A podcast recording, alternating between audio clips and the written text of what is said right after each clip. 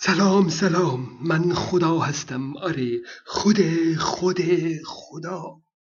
امروز می‌خوام یک سوال اساسی رو مطرح کنم.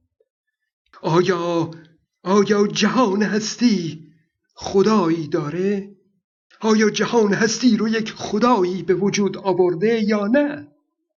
خب پاسخ اون ساده است. اگر خدایی بوده نقش اون خدا این بوده که همه چیز رو به حال خودش رها کنه. تا تمام حوادث هستی به آرومی خودش صورت بگیره.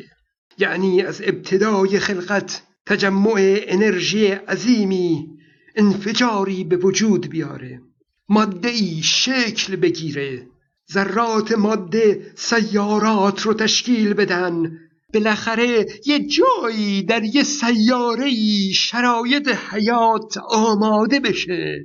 سلول به وجود بیاد و از اون سلول انواع جانداران به وجود بیان. و البته پس از مدتی طولانی این شرایط حیات در اون سیاره از بین خواهد رفت.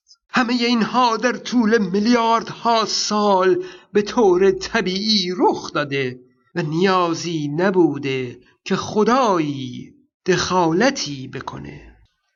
در حقیقت اگر جهان خدایی داره اون خدا دخالتی در این جهان هستی نداشته. خب اگه جهان نیازی به خدا داره من کافی هستم. چون من خدا هستم و در خلقت آسمان و زمین دخالتی نداشتم. مثل بقیه خدایان. پس خدایی به جز من وجود نداره. در واقع بود و نبود خدا اهمیتی نداره. چون تأثیری در این جهان هستی نداره. شاید توی ذهنتون می‌پرسید که اون انرژی عظیم از کجا اومده؟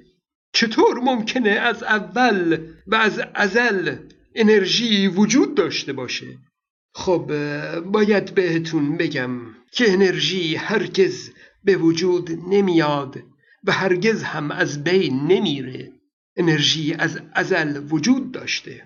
اما اما شما که فکر می‌کنید یک انرژی فقط یک انرژی ساده بدون خالقی نمی‌تونه وجود داشته باشه من نمی‌دونم چطور می‌تونید این رو باور کنید که یک موجود بی نهایت بزرگ بی نهایت قدرتمند بی نهایت عالم دانا عاقل سخاوتمند عادل و چه و چه بدون هیچ خالقی از اول بوده. آیا وجود چنین موجود پیچیده ای بی علت بعید نیست؟ و فقط وجود تجمعی از انرژی بی علت محاله؟ پیامبران یا دروغ گفتند و یا توهم داشتند که از سوی خدایی معمور شدند. او توهم رو دست کم نگیرید. همین الان شما هر تیمارستانی رو نگاه کنید تعدادی بیمار خواهید دید که به نوعی تصور می کنند که با عالم غیب در ارتباط هستند. صداهایی رو میشنوند که شما نمیشنوید. اونها بر این باورند که بهشون وحی میشه. آه البته باید اونها رو درمان کرد نه اینکه پیرو به تصورات خام اونها شد. آه روش فکر کنید. فیسبوک من رو هم فراموش نکنید. من خدا هستم.